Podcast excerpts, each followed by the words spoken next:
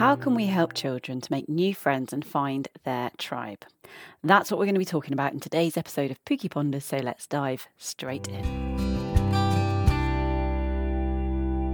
Making friends is something that we just expect kids to get on with and do, but it's actually really, really hard, especially for those of us who may be a little bit socially awkward or find it harder to read social situations and understand others' intentions and interactions and so on. This is something I found myself thinking about quite a lot in the last year or two because we relocated as a family and I found myself in the situation of needing to make new friends, and I found it's actually kind of terrifying and felt like really hard work. But I also found that when I put the hard yards in, then the rewards were absolutely, totally worth it. What can we do as adults to help our children to make new friends? I'm going to go through a few ideas that you could pick and choose from. And actually, these are largely ideas that you could use as an adult too. If you find yourself in a situation like me, looking for friends, trying to make friends, and finding it all a little bit hard. So, first of all, I think we need to start by actually defining what a friend is. And this can be more or less important depending on your child and their understanding of the world and their place in it. But certainly, we find with some of our children that they misinterpret what a friend is and what a good friend looks like. And so, having some of those discussions about what does it mean to be a friend? What should we be looking from from our friends? What's good? What's not? What's toxic? What's? And actually, just thinking, what do I want from a friend? What would be my hope from the kind of relationships that I'm looking to build here? And some of that's about making sure that we're not in any kind of vulnerable position or going to get abused or be in difficult, harmful type friendships. But also, some of it's about positively, proactively thinking, what do I actually want? Do I want people that I can do things with? Do I want people I can talk with? Do I want people I can go deep with? Do I want people I will laugh with?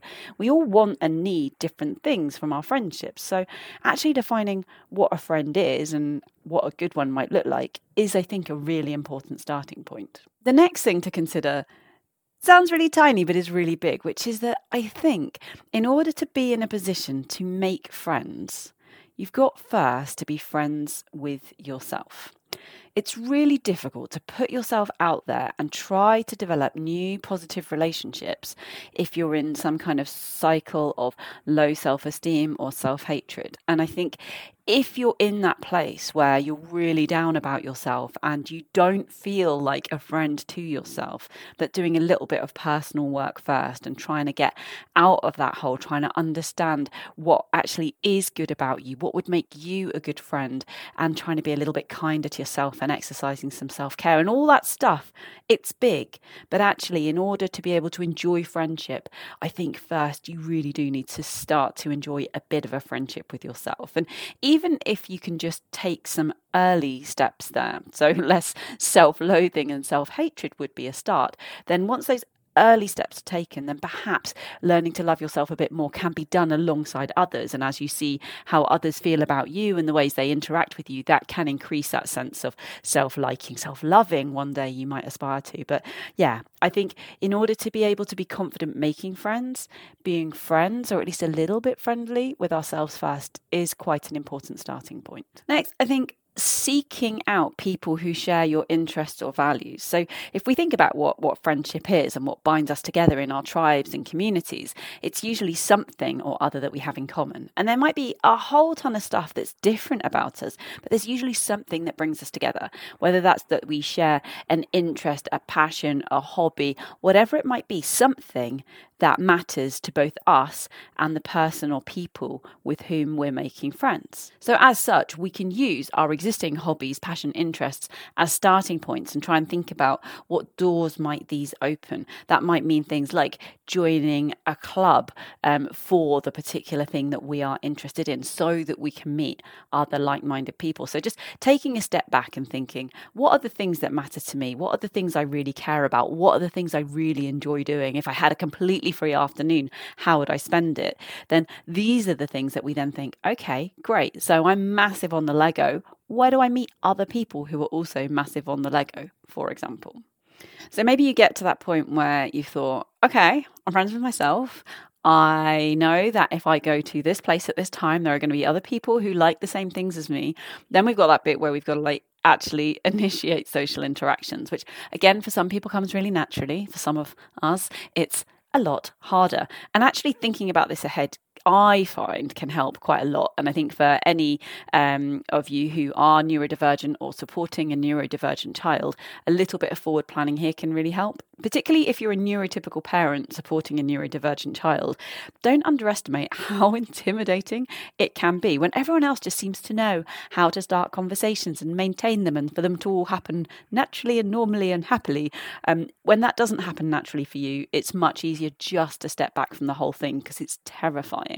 Um, so yeah, don't underestimate this and, and, and invest a little bit of time here just thinking about how can we initiate and maintain positive social interactions.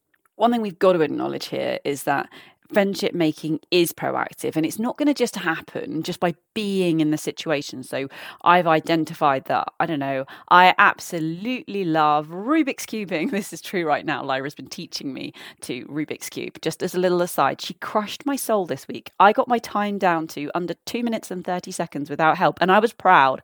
I was really proud until the moment that Lyra then showed me a video of the world record champion Rubik's Cuber solving a Rubik's Cube in three and a half seconds. Anyway, I digress. My soul is crushed.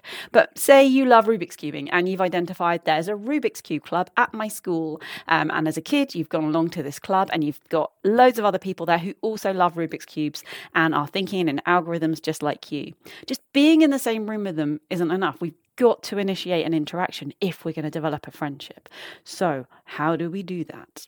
It can be helpful beforehand to think about what questions that you might ask someone or something that you might ask for help with. I find asking for help to be a really brilliant way in because people are naturally really helpful. And if you're in a situation where you're doing a thing together, you're together with a shared interest, and you're able to ask someone for help with that interest and they're interested in it too, they are really likely to want to show you, to help you, to support you because they love this thing too. This is something I've made really big use of at the climbing wall. So many of you know that I love to climb. So I do lots of bouldering, which is climbing at lower levels, so without ropes and just falling onto mats. It's really, really good fun. Now, one of the interesting things about bouldering is that it can be quite tricky to work out what you're meant to do. So, as you climb at a slightly harder level, um, then our problems, and we do call them problems because each one is a problem to be solved, then it's not just about being strong or good, it's also about solving the puzzle of how on earth did the person who set this route expect me to get from the floor to the top? And what are the different ways of doing this? If I'm struggling with this, I will very often go up to a climber who is um, someone I've observed climbing and looks good and who I think I could learn from. I think they're better than me, basically, and say, hey, any chance you could give me a hand on how to start this climb or how to do this bit in the middle there? Any ideas you can help me with? And always they are super, super keen to help. And if they don't know an answer, often they'll come and we'll problem solve it together.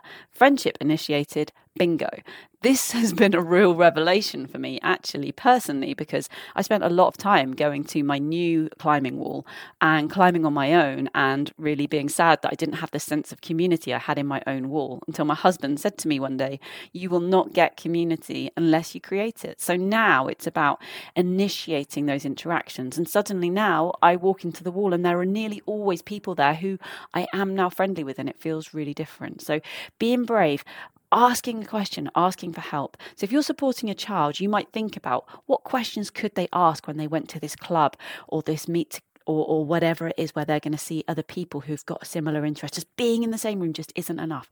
So think about those questions and maybe practice them. You can do this through like role play back and forth, and it might feel a bit weird, but it is really helpful to practice these kind of questions. With younger children, you can do it through like actual play, getting the figures out, um, and and thinking about it that way. But but just thinking ahead, just just wondering what kind of questions could you ask, wondering what kind of questions other kids might ask them, and how they might be able to respond as well. Just just thinking through.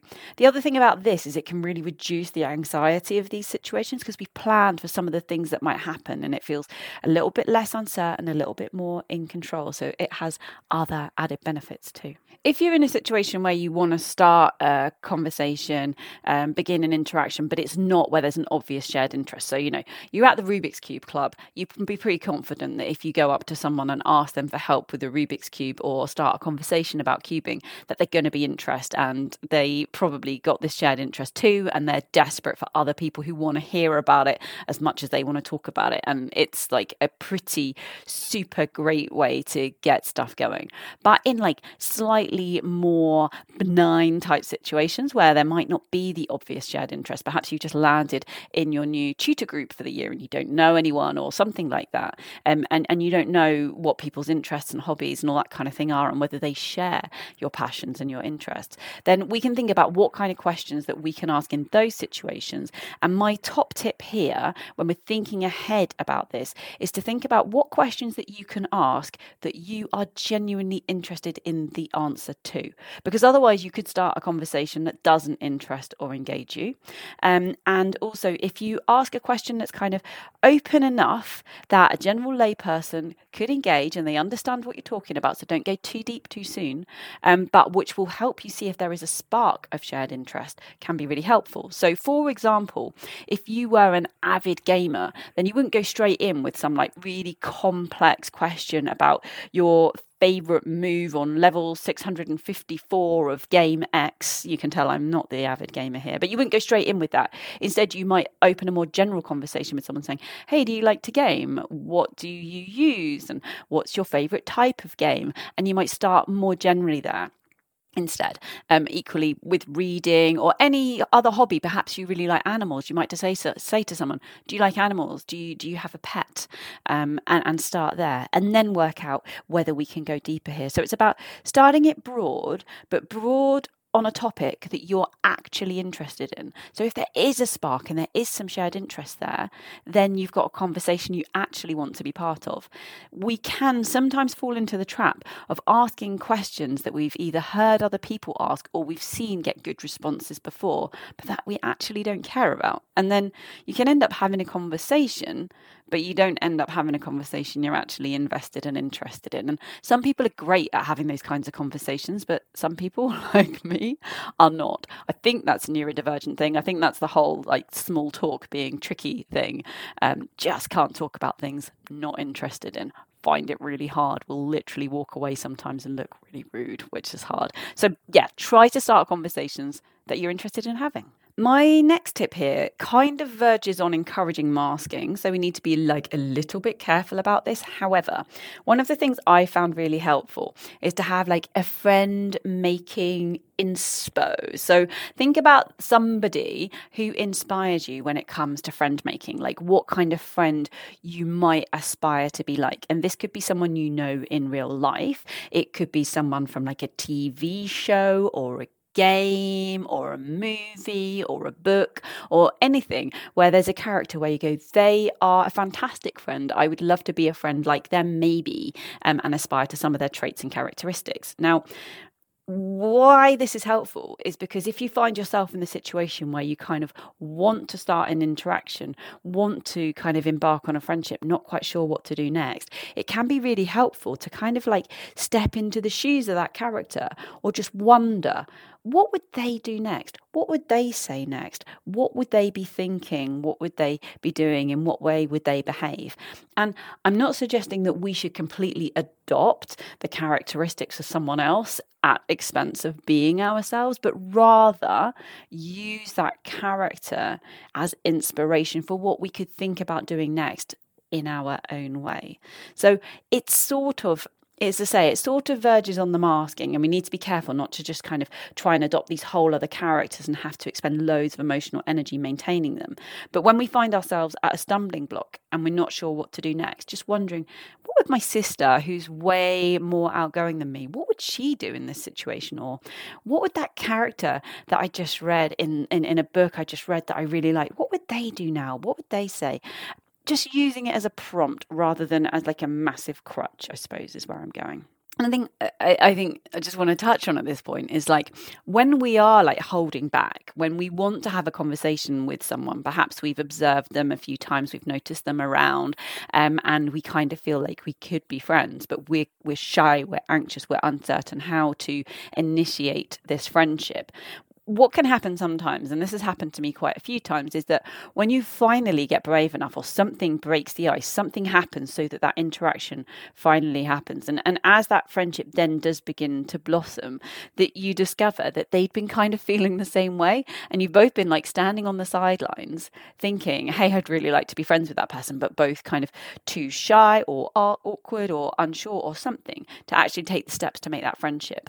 And what I find myself feeling in those those situations is A, fantastic, but B, what a shame that I wasn't brave a little bit sooner because I kind of lost a bit of time in this friendship. And of course, it's never helpful looking back. We should enjoy the now, but I try now to use this to inspire me when making new friends and trying to be that little bit braver when I think I might have a bit of spark with someone. Actually, just going for it. The worst thing that can happen when we do this, when we put ourselves out there and we start an interaction, is that it fizzles and it doesn't really happen for us. Um, um, but the best that can happen is we end up with a new friend. So it is worth being brave. I'm learning this over time. I say that I'm like convincing myself too. It's it's really hard. It is really hard, but having friends that you like and who share your interests is just amazing. One thing it is worth um, touching on, though, as we start to develop these friendships, is the importance of being interested in our friends as well. So, this is important, particularly if we have initiated a friendship because of a shared interest. And this might be an interest that we hold very, very deeply and like to talk about a lot, for example. Um, but we need to remember that friendship is a two way thing um, and that we should enjoy learning from and hearing from our friend um, as much as they might enjoy learning from and hearing from us as well. So we need to just think a little bit about that. Um, and, and again, this is something we often work on with our neurodivergent uh, children, in particular, thinking about the roles of turn taking and how we can get most from our friendships and relationships by making sure that different people are involved and we're not like overly dominating. The nice thing if you make friends who are like minded is that actually sometimes they're going to be really interested to hear what you have to say. Um, and they will be happy for you to go deep if they're interested in the same topic, which is brilliant. But we just need to be like a little bit aware of making sure that we're not completely dominating, that the other person is still with us and still interested, and that we get the chance to hear from and learn from them. We can learn so much and enjoy so much by hearing what other people have to say if we are tuned into topics that we're both interested in. So just making sure we don't miss out on that part of friendship, I think, is really important. But also, what we find is that other people love to feel heard, just like we do. And so, if we can think about how to weave that into our friendship making, like learning to love to hear from other people too, then that feels really, really good for the other person. And that can really strengthen that friendship as well. And then just going a little bit more into like that maintaining of the friendships bit, I think particularly for um, our neurodivergent children or adults, it's very important that we're kind of open and honest and kind in our friendships, kind both to others and to ourselves as well. Um, and this does mean kind of thinking about if we need space or time, actually trying to cultivate a friendship where we can ask for it. Sometimes it's hard for us to be as involved with our friends as they might sometimes be with each other. So, for example, um, I've made lots of friends recently paragliding, um, and I have this wonderful community of people who I love to go flying with, which is just amazing. Um, sometimes those friends will meet up outside of paragliding um, and go for barbecue on the beach was one that recently happened. And that was something where i said actually i can't do that. That's a bit too hard for me. It's not that i don't want to hang out with you guys and i really love our chats on the hill but all those people in a pure social situation isn't something i feel that i can do. And being able to be honest about that and say I do care. Send me the pictures. Let me know the chat that's going on but I don't think I can be there. I just need a bit more space than that was really important for me and those friendships. And so beginning to understand how much space we need when sometimes we might need to step away to, to regulate, have a bit of time to ourselves, and to be able to do this in a way that isn't going to upset or offend our new friends because we've been open and honest from the start can make a big difference to how likely we are to be able to maintain that friendship over time being able to tell our friends what we do and we don't like and being able to hear that from them as well. This should be a two-way thing where we're trying to support each other in this friendship trying to make sure that it works for all the parties involved. Another thing just to think about here a little bit carefully is just stopping to think sometimes about how our message will be received by other people so that when we are honest which is important that we're not going to upset people with our honesty. So just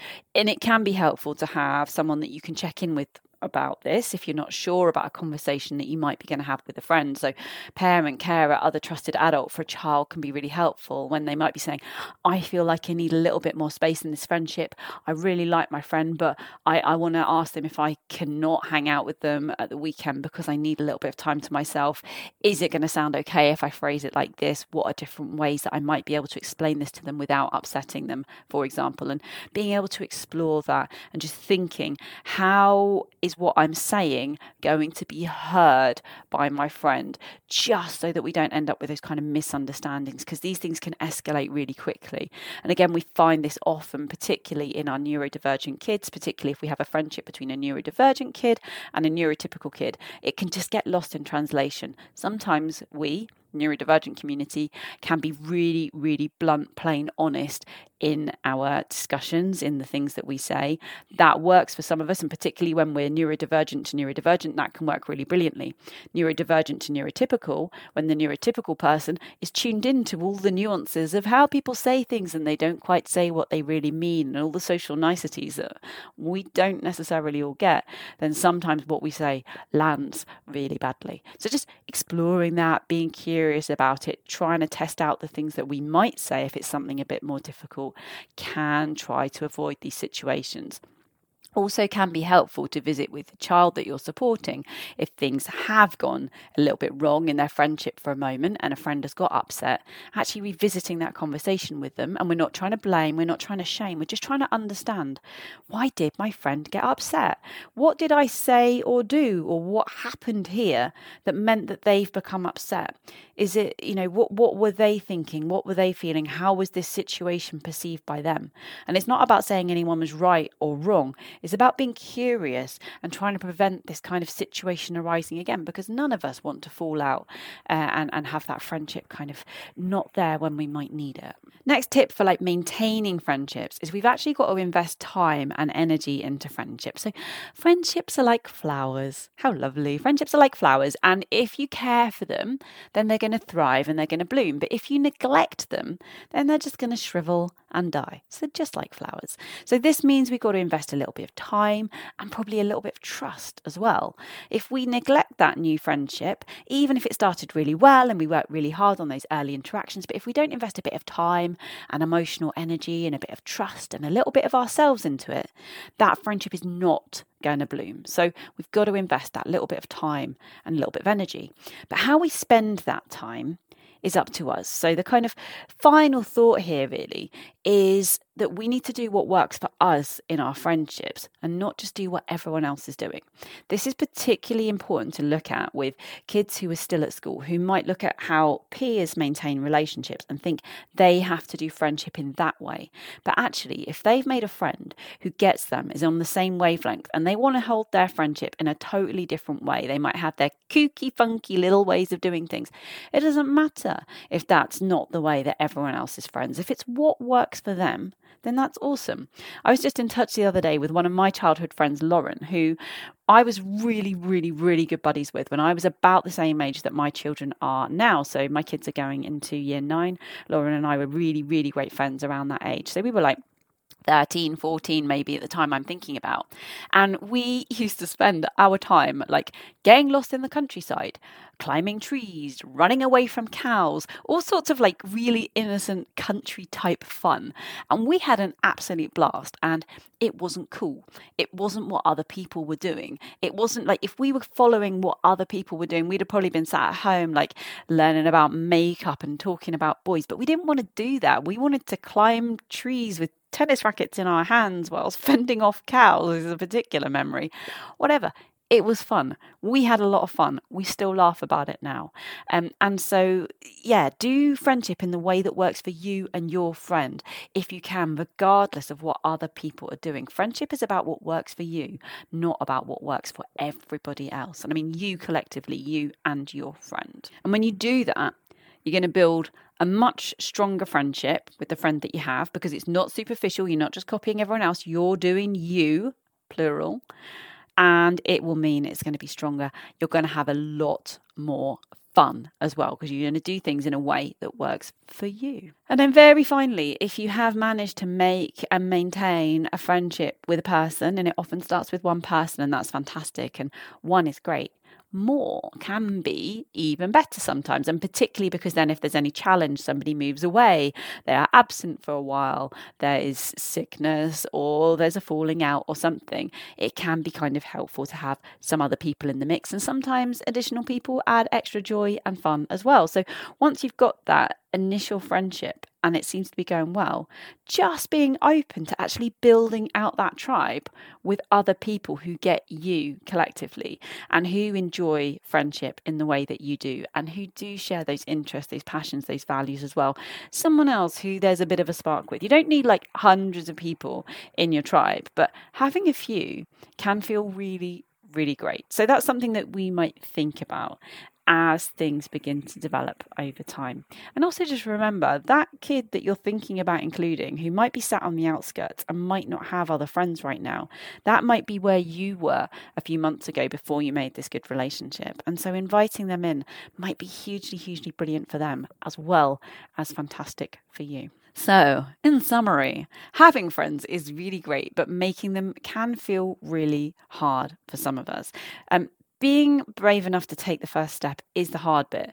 And hopefully, there are some ideas in here that will have enabled you, yourself, or you supporting a child or young person in your care to take some of those first steps so that we can embark on this wonderful, magical thing called friendship, which is totally brilliant when we can get it right.